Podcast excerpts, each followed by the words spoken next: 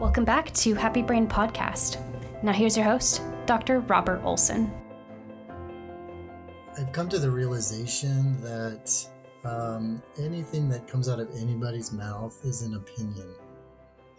And everybody thinks they're right. So I don't know what to do with that sometimes because uh, it lends itself to um, disconnection with a lot of people. And it also allows for connection. When we agree with somebody, we seemingly are better able to connect. But when we think somebody's wrong, then it impedes connection. And I think this is germane because so many people are at odds with each other based on their opinions because their opinions are wrong, you know. And I think it's important to differentiate that that we have to really just consider you know what other people are saying. If we don't agree with it um, i think it's interesting when we just get so frustrated and mad because we think they're wrong. I mean overall this is definitely a, a very relevant topic i think for the current climate the way the world is and the way that conversations that i notice conversations even within my life are and there's a lot of education about inclusion and diversity and we talk about some of these things about you know the sensitivities in language and talking about an opinion specifically i think they are so flexible. I think opinions really do change um, and I, I, think for some people not so much but for myself at least they they do change and evolve over time and sometimes as quickly as the conversation is moving one thing that i notice for myself is that I get really emotionally emotional I get an emotional response when people have an opinion that not only that I don't agree with, but like let's use the example of an opinion about you. If somebody has an opinion about about something that you're doing or their opinion on a mindset that you have, that is a triggering topic. I've been really practicing specifically with this where I rather than getting like I need to defend or like educate people, I just take the stance that acknowledge and then let them know that they're you are entitled to your opinion. and it is so freeing. Once I say that, I feel like I'm being far more respectful because it is true they are they are entitled to their opinion. And that that's coming from their perspective, the way that they see whatever it is in the world, even a, a band, if they don't like the band, you know, these kind of things. I think it it definitely does create divides but I don't think it has to be that way. I think it can be an opportunity to have really deep, meaningful conversations. But how can you engage in these conversations if you're feeling triggered or defensive?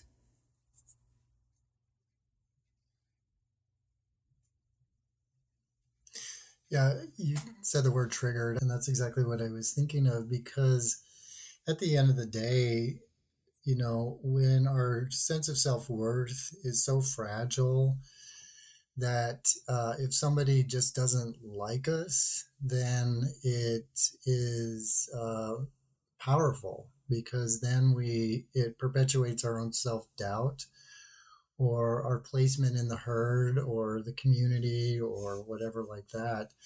And um, really, at the end of the day, I, I agree with you. I think having some sort of mantra that liberates us to understand that people are entitled to their opinions. I mean, um, Voltaire said, um, and I might be paraphrasing, but uh, I may not agree with what you have to say, but I'll defend to the death your right to say it and um, which is hard because I don't see anybody doing that lately and such like that. But it's interesting when we are triggered when people don't like us. It really sets up this cascade sometimes of uh, this self doubt. This self doubt. Well, if that person doesn't like me, then oh, that must be true, you know, because it resonates in some respects.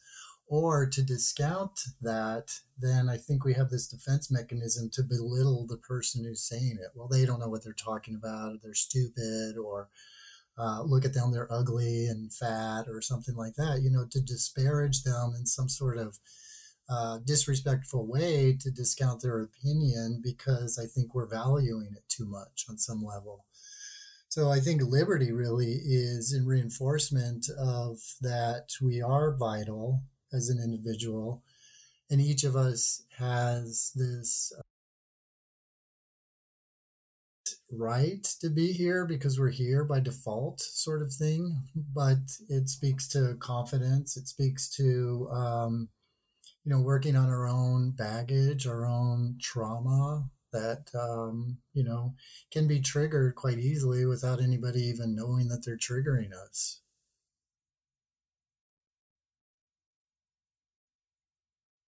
I feel like sometimes we don't even know what we're being triggered from. We find ourselves responding in a heightened level to a conversation that should be quite light, but we're feeling wounded and you don't even know where exactly it's coming from.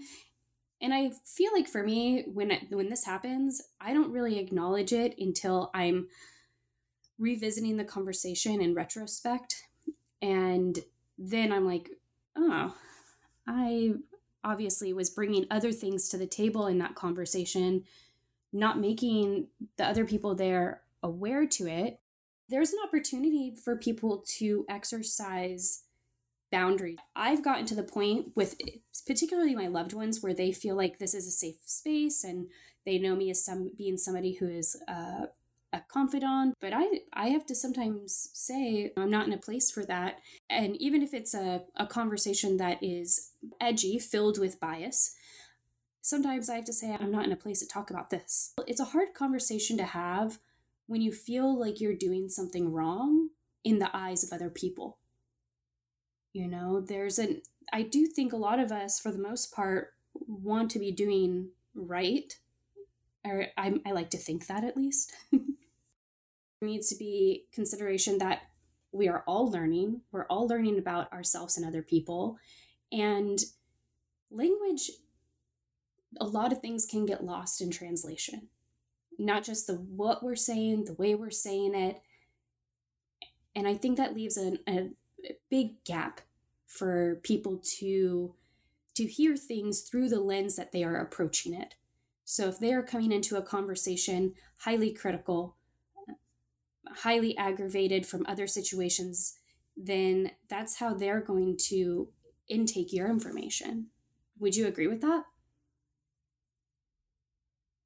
Yeah, well, that speaks to just bias in general. I think that um, um, bias is uh, informed by experience, and sometimes the experiences are traumatic. And I think word choice is important, but at the same time, I think um, short of just directly intending offense is different than somebody being offended because they're triggered by something that we said that was not meant to be offensive to the person.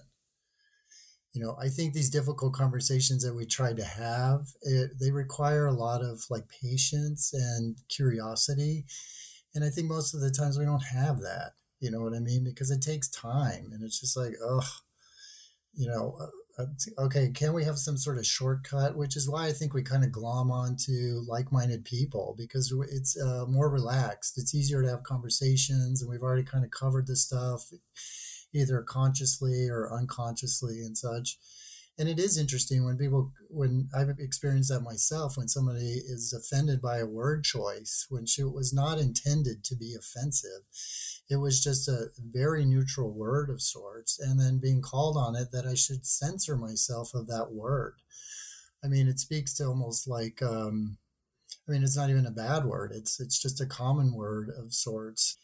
And you know i see where the person was coming from and um, but at the same time the request for me to eliminate that word out of my vocabulary uh, because this one person is triggered by it is a little little interesting on its well it's very interesting because you know i can take that under advisement and then just ultimately make the best decision that I can.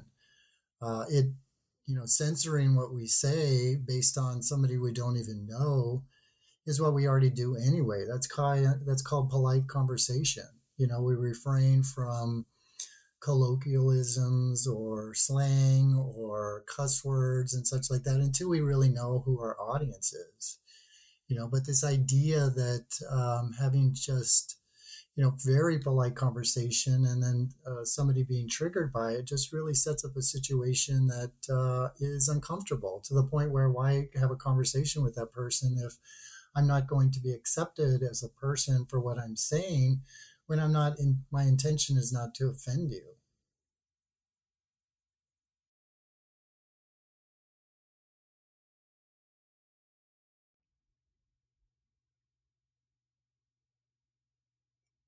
That it's it's really i think this is a i think that a lot of people are experiencing this hardship and i think it definitely stands in the way of building new relationships or deepening the relationships that we already have. I mean i've i've been corrected many times by my friends. I actually don't mind being corrected because i like challenging conversations. I like to be educated. But i also want the other party to be as open as i am which means that they in my mind, they need to be willing to understand my explanation of what this word means to me, in contrast to what it might mean to you based off your previous experiences with it. Uh, for example, you know, having a, a background in psychology or mental health, I use a lot of language that can be really offensive to some people, but to me, it's just the word that I know it to mean this. It's just a definition situation. You know, it's not meant to be judgmental or um, unkind in any way. To me, it's just factual. And that's a challenging thing. Um, I, or even, and slang is a big one too. Being born, you know, in the 90s, it's very hard for me to get rid of some of my slang that I grew up with, specifically saying you guys. I've felt self conscious leaving situations wondering I don't know how they these people identify. I referred to them as you guys, but to me, you guys isn't a gender situation. It's not about gender. It's just to me, it means just a group of people.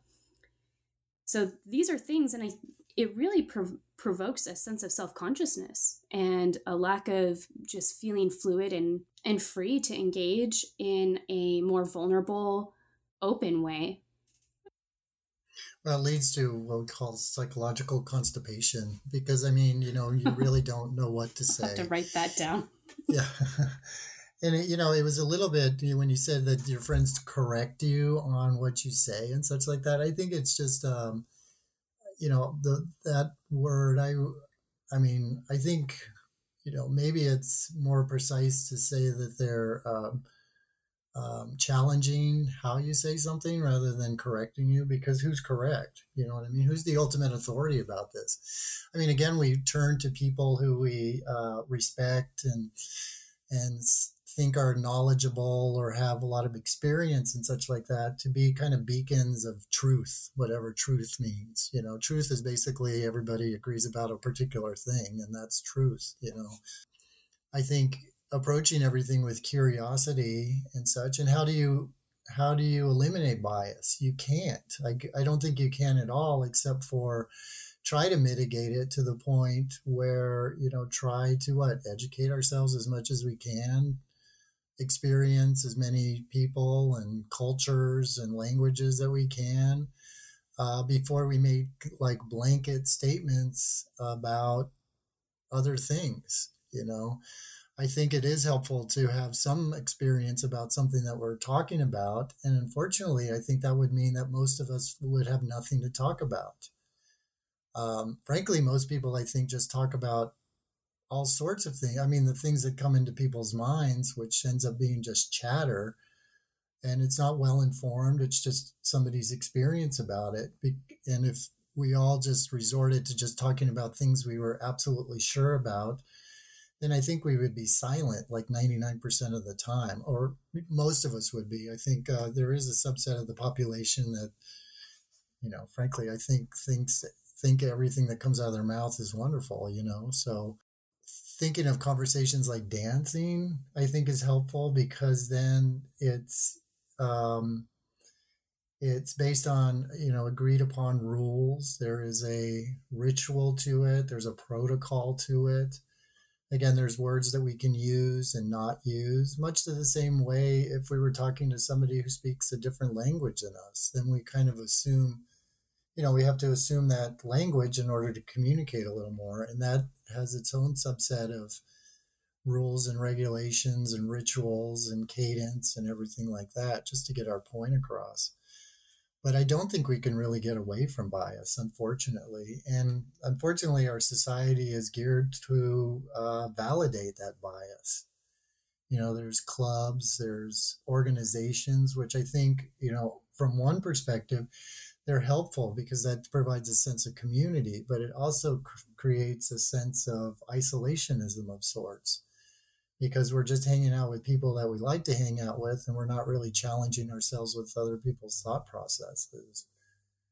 I'm not saying that we have to hang out with people we don't like all the time, but I think we have to challenge ourselves to converse with people that don't necessarily agree with us all the time. Which is hard, which is hard because who wants to go to a party with somebody who doesn't like you know what you're talking about. You know, that's uncomfortable for sure.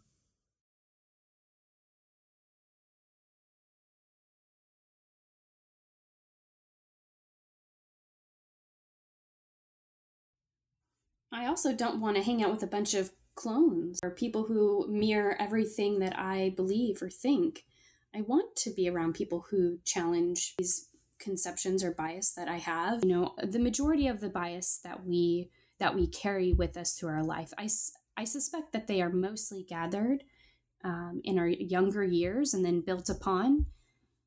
Now, can we can we rework some of these these biases that we've we've built up, even even if they are mostly unconscious? Because it makes me think of like microaggressions, you know, because microaggressions, I don't, they're not meant to be aggressive. And I catch myself doing them. Uh, but I don't, I don't particularly find myself offended by them. But, you know, when I've taken like diversities trainings or any sort of lectures on being inclusive and mindful, I'm like, whoa, I, I can't ask people about this because, or I can't, I shouldn't be engaging in this kind of conversations with people I remember back at a, a past job, I went to um, a training and they they were talking about differences in gender and the transgender community and a, a person was speaking and they said i'm not the spokesperson for all transgender people and you shouldn't ask people of the transgender community to educate you or provide insights. And i was just blown away like who am i supposed to ask you know? Or what is your thoughts on that? Well, I, I think it's I a couple things. One, I think bias is learned for sure. Bias is learned, and I think it comes from our you know uh, container of origin, whatever that looks like. Um, I'm looking at the Def- Oxford definition for bias, and it's you know um, there's two nouns. I mean, two versions of it. The one that we're talking about is prejudice in favor of or against one thing, person, or group compared with another, usually in a way that's considered to be unfair. Um, the other noun is in some sports, the bias is the irregular shape given to a ball. but uh, so I think it's the former that we're talking about. I mean, it is um, just this predilection to you know go for or against something based on the information that we have. And i think the way forward is to be aware of what our biases are. Just be aware where we're from i think both from a cultural perspective an individual perspective as well as a uh, emotional perspective. And um, really just mitigate or temper these kind of drop kick reflexive thoughts that we have based on limited information of the situation of the person we're talking to. I'm a little put back with yes, I agree with you know we can't go up to someone who is different than us and uh, expect them to be the spokesperson to educate us or me as an ignorant person based on whatever their experience is. And I hear that, but at the same time, who the heck are we supposed to be talking to? So I think really it's an opportunity to open up conversations with just different people of different experiences and maintain that level of curiosity. I think that's the hard work though, because, you know, we all feel that we're right in what we think. And, you know, some people are just too sensitive and they should just get over it. Um, and, you know, in some respects, that's right too. You know what I mean? But I think um, it's not as easy as that because that assumes that what that person's thinking is right and what the other person is wrong. Um, so I think approaching it with just curiosity rather than fear, because I, I'm like you, I've become frozen. I don't know how to say something sometimes uh, because I'm trying to be respectful. So then it comes across like I'm distant, which looks disrespectful you know so I, I really feel engagement is much better engagement in a civil discourse is much better than no engagement uh, of course it hits all these emotional things and i'm really you know i think the you know the 90s were the decade of the brain and i think we're just kind of figuring out what the brain does but i really really feel like the next step in evolution is um, emotional regulation for people to kind of really truly integrate, integrate their feelings and how to manage uh, feelings so it doesn't cause uh, too much difficulty with relating to other people. That is a whole subject in its own. Right. what I'm understanding about bias and having unreasonable conclusions that can negatively impact our community or just people that we don't know about that we're ignorant about it would require a high level of self-awareness to start to mitigate some of these unconscious bias that we carry with us and maybe taking accountability for the fact that you do carry these bias with you and being able to accept that first of all and then being able to take the next steps to actively consider how those impact your decision making or the way that you engage with people. I think that could be a, a, possible, not a cure, but definitely very helpful tool. Well, in the definition, it does it does highlight prejudice, and uh, let me do another definition. So, prejudice is, according to Oxford anyway, the preconceived opinion that is not based on reason or actual experience. So I think that's the answer. I mean, you know, answering that part is the answer. I mean, um, uh, use reason and experience things. So I think when it comes to people, um, you know, we do make these snap judgments based on our experience. Uh, a lot of times I think it's for survival. You know, is this person going to hurt me or, you know, or can I trust this person or something like that? But I think, yes, enlightenment in a lot of respects is just to recognize what are um, insufficiencies as far as knowledge base and try not to make assumptions. Um, the one thing I think when it comes to other people is to come from a place of this is another person, and that is the common ground that I have with this person. And then everything else, all the visual cues or all the, you know, things that I bring to prejudge and such like that. Um, I think that's better challenged when we just acknowledge that you know this is a fellow human being who has the, the experience that they're having. Um, so it does take a lot of patience. That to me sounds like a level of enlightenment. I think it is, but it also takes time, you know, and who has time to get to know people real quick because we got a lot to do and there's so many people and we've got to you know, feed ourselves and, you know, join the rat race and, you know, Netflix and all these things that we need to be doing or think that we need to be doing and such. Um, it just takes time. And I think basically, you know, it's not that we're lazy or anything like that, but I think, you know, we generally take the easy way out. You know what I mean? It's easier for me to say that, oh, you represent one of many people who have dissed me in the past, so I'm just going to lump you into that without even knowing you. Um, I think is just it's kind of lazy, but it's easy, you know, because then we don't have to engage in a conversation, we don't have to challenge our own beliefs and such. But at the same time, I also don't like the you know the the bias police. Well, watch what you say. Be careful what you say because I'm learning too, you know and I think we're each responsible for our own triggers, you know, because how if, are, are you supposed to edit everything you say because you don't want to offend me, not knowing what's going to offend me, then you're not going to say anything, you know? So, I mean, in some respects, we have to take ownership of our triggers. And I think that's very, very important. Very important. It sounds a little controversial because, of course, we need to be respectful for everybody. I agree with that.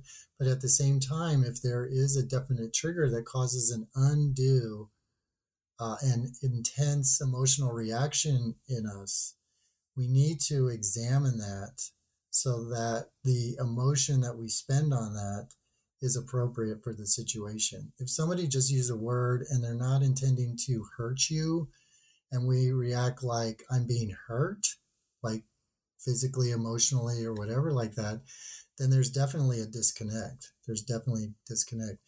This may sound like kind of blame the victims of sorts, but I think it really it is up to each of us to identify what our triggers are and protect them, you know, or evolve so that people aren't just willy nilly stepping on our trigger all the time. Well, it makes me think of it's not our responsibility of how other people necessarily feel. And I remember when I was first, somebody said that to me the first time I was offended. And I, I found that so kind of just really funny that I was offended by that. Like, you're not responsible for how I feel. And then I got mad. And I'm like, that's, that's, that's funny, you know? Um, but it's true. First of all, it is true. You, you are not, res- you, Dr. Olson, you're not responsible for how I feel. You know, if you if you end up saying something to me that offends me, it ultimately is not your responsibility. My emotional response is my responsibility. However, I do think there are things to take into consideration and you know if if if I were in a situation where you said something to me that offended me, I respect you. Right? I I know who you are. We have a relationship. I would address it in a non judgmental, and a non accusatory way. I would come to you and say something along the lines of, Dr. Olson, you know, that that offended me in this way. I'm sure it wasn't your intention, but I wanted to to let you know. And I think that might be a way to communicate with people where we don't become defensive, where we don't assume that there was ill intent in what was being said. I know that there's a lot of different forms of bias. I'm not fully researched on all of the different kinds or know the, the latest research on this, but I am familiar with a few different types. And in terms of particularly prejudice, I'm familiar with what I, I believe is called anchoring bias. And that's where where you unconsciously um, go to the first piece of information you have access to and use that to make a decision. This can lead to and skewed judgment. I think the lack of self awareness, the lack of understanding for other people, other cultures, other languages, not, under, uh, not understanding other people's cultures is a big deal, is a huge problem. And when we don't understand, we can't we can't read their body language. We don't understand what they mean by what they're saying. And then we bring what little information we do have to make assumptions on those things, which often leads us to unpleasant outcomes.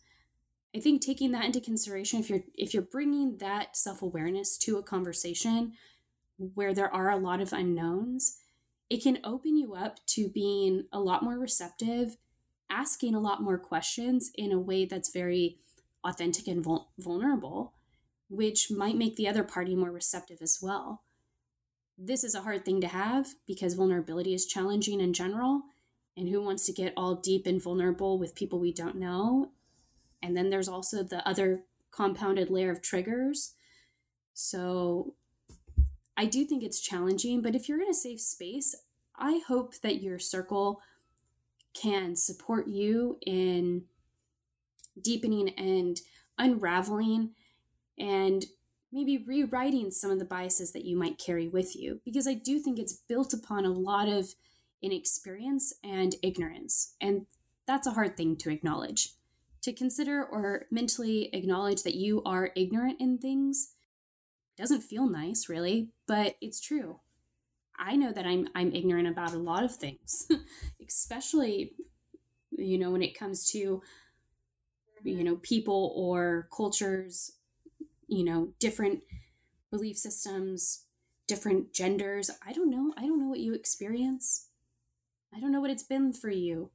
I only know what it's been like for me and i try and use what information i have to to relate as best i can. It's a challenging intersection and i think that's where we get caught up. Because i lived for a while in the south and it was not as open minded as living in the Pacific Northwest has been. And there's a lot of really awesome things about the South. But there is a lot more what I recognize to be as bias. And I'm not sure.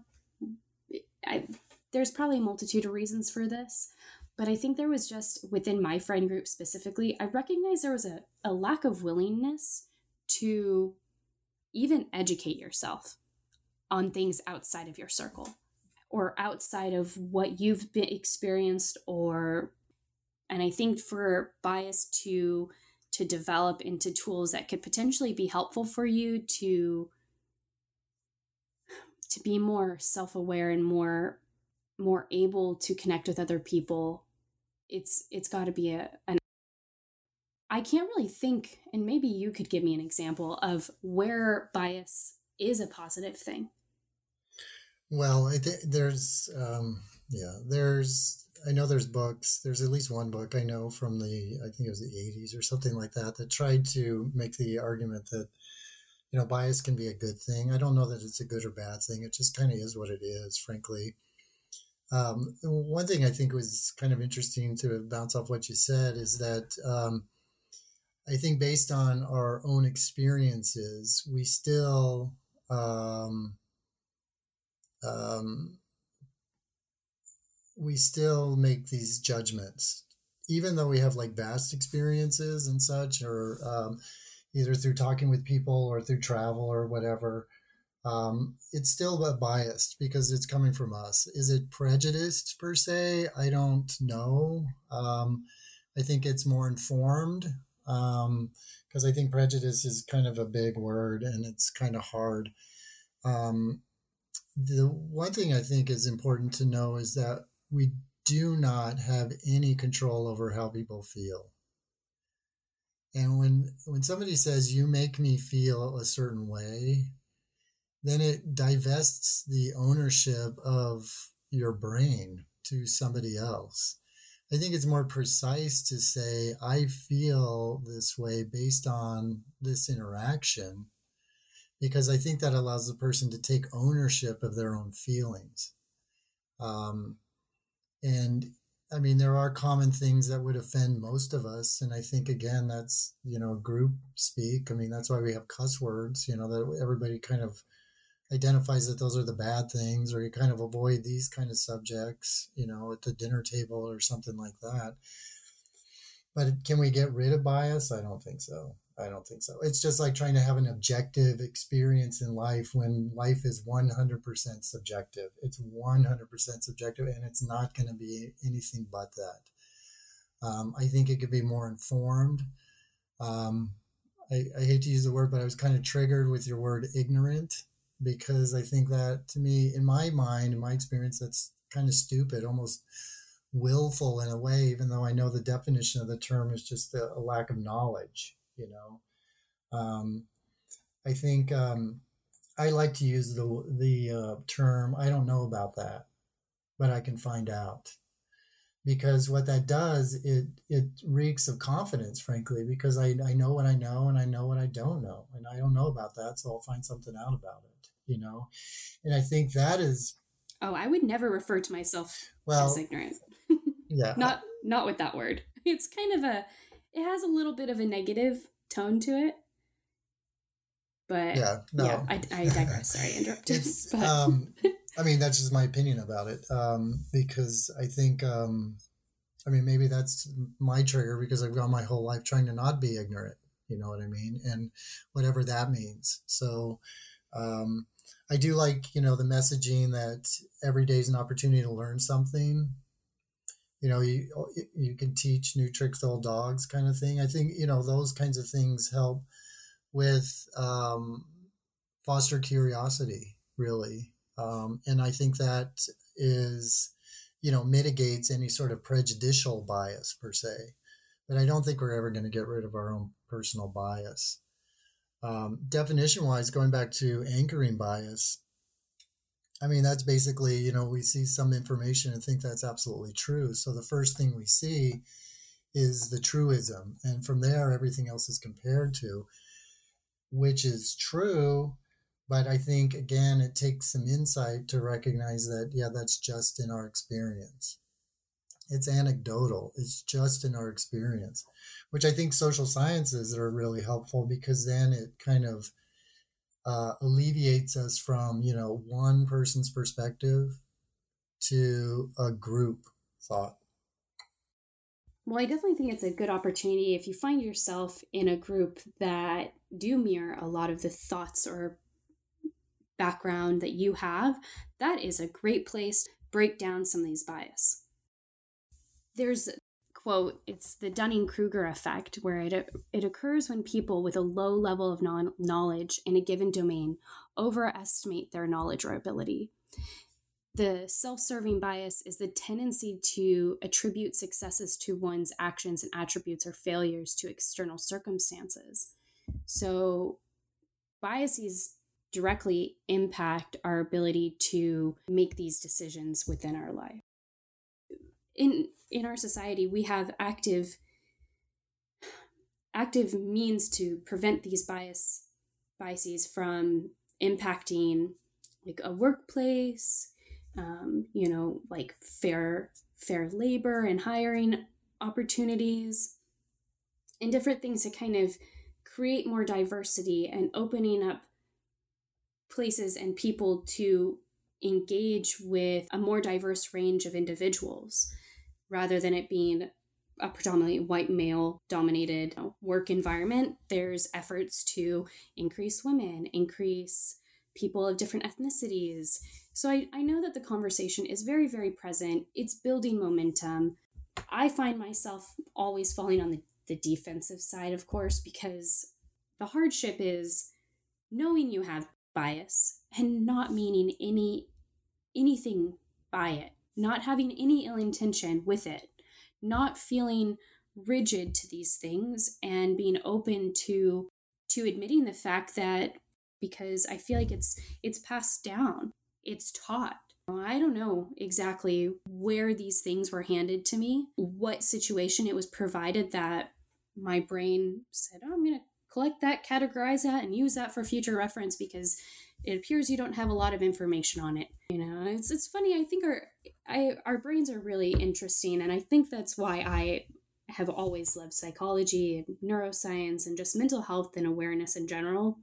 But it's interesting being offended by some of the things that I'm I'm learning about and being offended because it's true. Being offended because I carry with me these things that in a, a broader term would be a thinking error. Well, I, you know, it, it it it requires just insight, which I think is kind of hard to come by, and I think that um, you know, when we do surround ourselves with like-minded people, then I think then it becomes less uh, less important to challenge what we think about because there's a lot of people who kind of can uh, validate our experience through uh, seemingly having similarities with the group, you know. Um, again, I think it's really hard to challenge ourselves all the time, putting ourselves in difficult situations. I mean, going to, I mean, just for instance, going to a party, say with 20 or 50 people that you don't know a single person there, that is hard work. That is a lot of hard work because you basically, what do you do? You scan the room, you try to find somebody you know, based on what you're thinking right now, that looks like, oh, that person might be able to talk to me, or, uh, you know, likewise in the group, it's it's like very cliquish. You know what I mean? People have a tendency to, oh, I know you, so I'm going to hang out with you, and therefore it looks like I can't talk to anybody else. So the odd person out, you know, has less of a way to come into it. Of course, that's why you know they serve alcohol just to get everybody's social inhibitions down and such. But I think. Um, um, it it is challenging, but I do think it is important for each of us to just um, you know take some time to challenge how we think about things. I think you know um, having exam living an examined life is important. I think you know looking at what we do and how we think about things on a regular basis to challenge that is very important. And the way we do that is to interact with other people, you know, and to have new experiences, get out of our comfort zone. Uh, you mentioned something before about, you know, when you lived in the South. I mean, it sounded kind of biased, frankly, because I don't think you met everybody in the South to make that judgment. You know what I'm saying? And I'm not calling you on it. I'm just saying that I think maybe more precise would be, you know, it's just in our experience, in my experience and such and approaching everybody just as a human. I love the fact that people are instead of calling you, you know, he, she, or anything like that, but it's just like you're a great human. Because I don't think anybody can really argue with that. You know, because that's what we are. That's our common thread. And then when we go from there, then everything is just accoutrements or chattel or whatever that we're carrying, you know. I definitely agree. I, I mean, I the tendency to kind of speak without thinking about what we're saying is a big part of this subject. I think as we we are more intentional with what we're saying, then we'll be able to filter out some of these otherwise offensive or unfiltered bias biases that you know and, and my reference to the south you know i caught that in the moment and then i tried to curb it to be like well that's just my social circle that i was encountering that was just the people that I was around. It certainly was not everybody. I was in the South at that time, so that would include me my also. So, you know, broad categorization of anything to judge any large population or any population like that is going to have, I think, some aspect of a bias involved. And that that's a hard thing to acknowledge, but it, it's true go back a bit to what you were saying about going to a party and gravitating towards those that maybe look like you or dress like you makes me think a lot about safety, feeling safe, you know, reducing levels of vulnerability. And I don't necessarily think that that's a, a thing that's going to work is to gravitate towards people who look or act like you, dress like you. I don't think that that is going to keep you safe at all. But I think it's a, a very basic tool that we've developed to provide that you know to not be shut down or dismissed or or find ourselves in a place that we are rejected i i feel like if we're not so defensive and maybe are acknowledging some of our layers of our fears that we carry with us there's a there's a quote it's um we fear what we do not understand and what we do not understand we try and destroy I'd have to look that up. Who's that from? But I think there is a natural tendency to to not not be drawn towards the unknowns. And if we can be a little bit more open, I think that that will help. Accountability is going to be, I, I think, a, a huge tool. Maybe being able to say an apology when apologies are due. You know, I, I've been in a situation where I've said things that were unintentionally um, carried with them a bias and carried with it maybe a level of prejudice, even without any intention. And I was completely unconscious of it until it was brought to my attention. I, um, within myself, had to come and apologize. And I will forever carry these situations they are very profound. And to me, in my time this happens, I've it deepens me. But it definitely takes a lot of vulnerability and accountability to come to somebody, apologize, not try and justify. And I think that helps other people feel seen as well. If you offend somebody, hopefully they don't get too upset because, again, yeah, we're not re- responsible for their emotional response. But if if they're trying to educate you that what you said is offensive and hurtful, then that's a great space to to grow. Again, that takes a lot of insight. It really does. It really does. And it takes a lot of curiosity and a lot of time. So um and it does set up this emotional regulation of sorts because I think you know to use the party analogy again, I think the most uh, uplifting thing that you can do is go up to the person who you fear the most You know, a situation like that. I mean, of course, the setup is that everybody's at a party to have a good time, or you know, in a, in a space that you know people are going for um, you know fun of sorts. I would challenge everybody to just go up to the person that they find the most uh, challenging or the most intimidating, and then strike up a conversation. Because if you don't um, have a good experience, then you know there's no love lost, frankly, because you didn't know the person to start with. Um, being in mental health for as long as I have, I, I challenge myself to do that. I've done that with uh, great results, and it really pushed the limits to the point where it just seems like um, you know it just reinforces that people are people. You know, we're all just trying to get along. We're all just trying to, you know, ease through life, have a good time, um, and avoid pain, frankly, and avoid fear and such. So um, I think challenging ourselves in that respect and then challenging our thoughts, I think is just very, very helpful. Um, but again, it takes a level of comfort.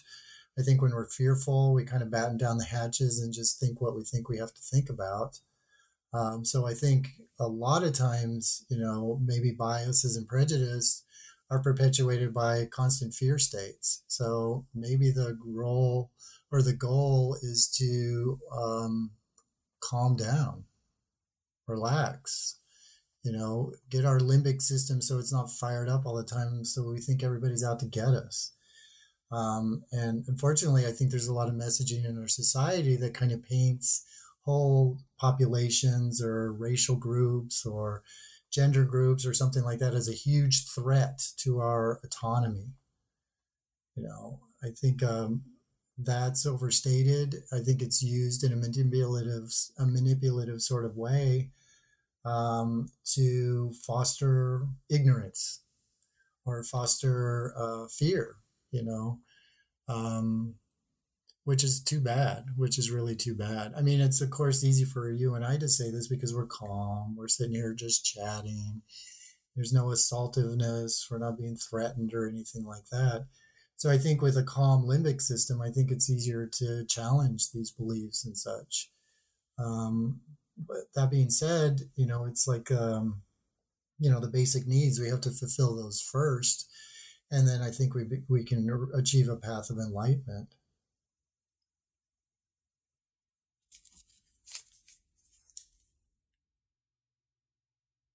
I really love to hear about how you implement the knowledge and tools that you've acquired in your experience in mental health of how you apply that in in your street clothes. I I think that that is I don't know, it just really is very empowering and I think that though hearing that you consciously put yourself out of your comfort zone to do those kinds of things and find yourself probably really pleasantly surprised on the level of compatibility with this stranger or um, mysterious group of people. And I think with more experiences, that's where we find ourselves really accepting to dismiss the biases that we carry with us and encounter those unknowns. There is one other type of bias that I find very interesting, and I experience um, I find myself engaging with it a lot, which is confirmation bias. So basically, it is as it sounds, where it's we look for our brain has a tendency to search for or focus on information that supports what we already believe. So, you know, uh, what would a good example of that be? You know, if you go see a, a psychic and they tell you some kind of loose information, but you direct it towards yourself in these profound situations because you're looking for that that confirmation within that information probably the same thing with how we engage with the news. We'll probably dismiss some information. And first time we hear something that supports a belief that we already had it's a i knew it situation. So I've always I, f- I feel like that the confirmation bias is an interesting bias that impacts the way that we take in information ongoing. I think I'm co- I'm constantly looking for more information and I don't mind it when co- I get a confirmation on that information, but I don't want to particularly be searching for that exclusively if that makes sense. Yeah, it does. I mean, to you know um, challenge that, I think is again, it's a lot of work. I think the confirmation bias it just makes me think of when I had a red car. All I could see was other red cars. You know what I mean? It was just like, oh, I'm kind of in the club because I've got a red car. Oh, you got a red car. Look, look at your red car. Look at my red car. Look, look, look. You know, and it it just you kind of see red cars everywhere. You know, and I think that's a brain issue, honestly speaking, because it just uh, we kind of look for things that uh, reinforce how we think about things, um, um, and it's unconscious. I think from a large perspective, but um, uh, you know we uh, justify it just based on you know our quote unquote interest, whatever that is. Um, and yeah, I think we do seek validation. I think that's a natural sort of tendency that we like to feel like we belong. We like to feel heard. And I think um, having other people or other situations kind of confirm how we feel feels great. I mean, I go to professional meetings, um, you know, as part of continuing education and I, I don't know everything or eh, by any stretch of the imagination, but after being in the field for 20 years, I mean, there's not a lot of new things out there. So a lot of times these meetings are just like, oh, yeah, that sounds okay. I'm on the right track, sort of thing. So it's a confirmation of sorts um, and a validation that the kind, the way I'm thinking about things in a professional perspective just seems to jive with the community that I've chosen. Of course, there there's a bias in of that because, you know, these meetings aren't everywhere. It doesn't allow for everybody to come into. It's it's biased because it's a, a professional society that's very limited and such. Um, but I agree with you. We we seek out things that help us confirm our existence. You know, ultimately, I think you know, quote unquote enlightenment, whatever that is, is just being okay with what we think about and just having some sort of mechanism in place where we can uh, not just drop kick and have these uh, judgments, or when we do have these drop kick reflexive judgments, to just challenge them. You know, as we're walking down the street, we see somebody and we're like, oh no, or ooh, that person looks whatever, fill in the blank. I think again, approaching it as a quote unquote enlightened person is to just see, oh, that's a human being. I wonder what that human being is all about. But again, that requires a level of safety, not being triggered from uh, trauma per se, because I mean, trauma is terrible because it, it really shakes up our entire view of the world because it sh- screws up our nervous system. You know, everything becomes a threat, everybody becomes a threat.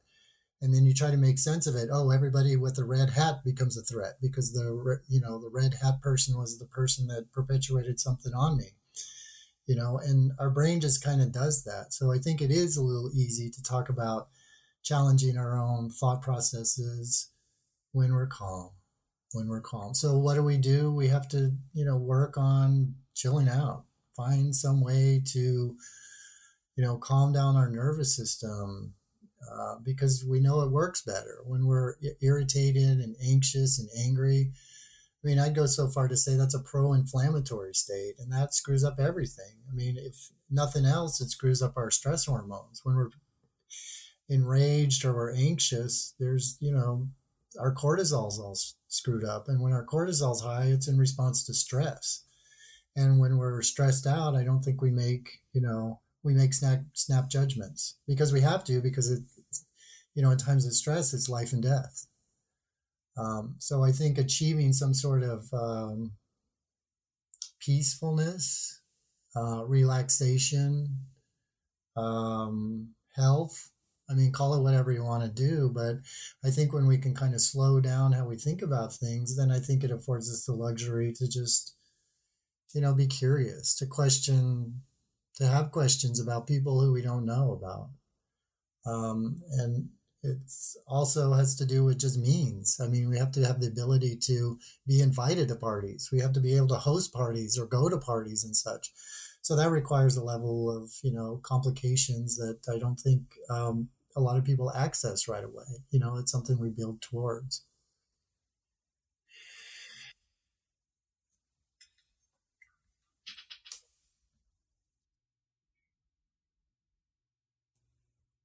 It sounds like honestly that a bias is just very very complex.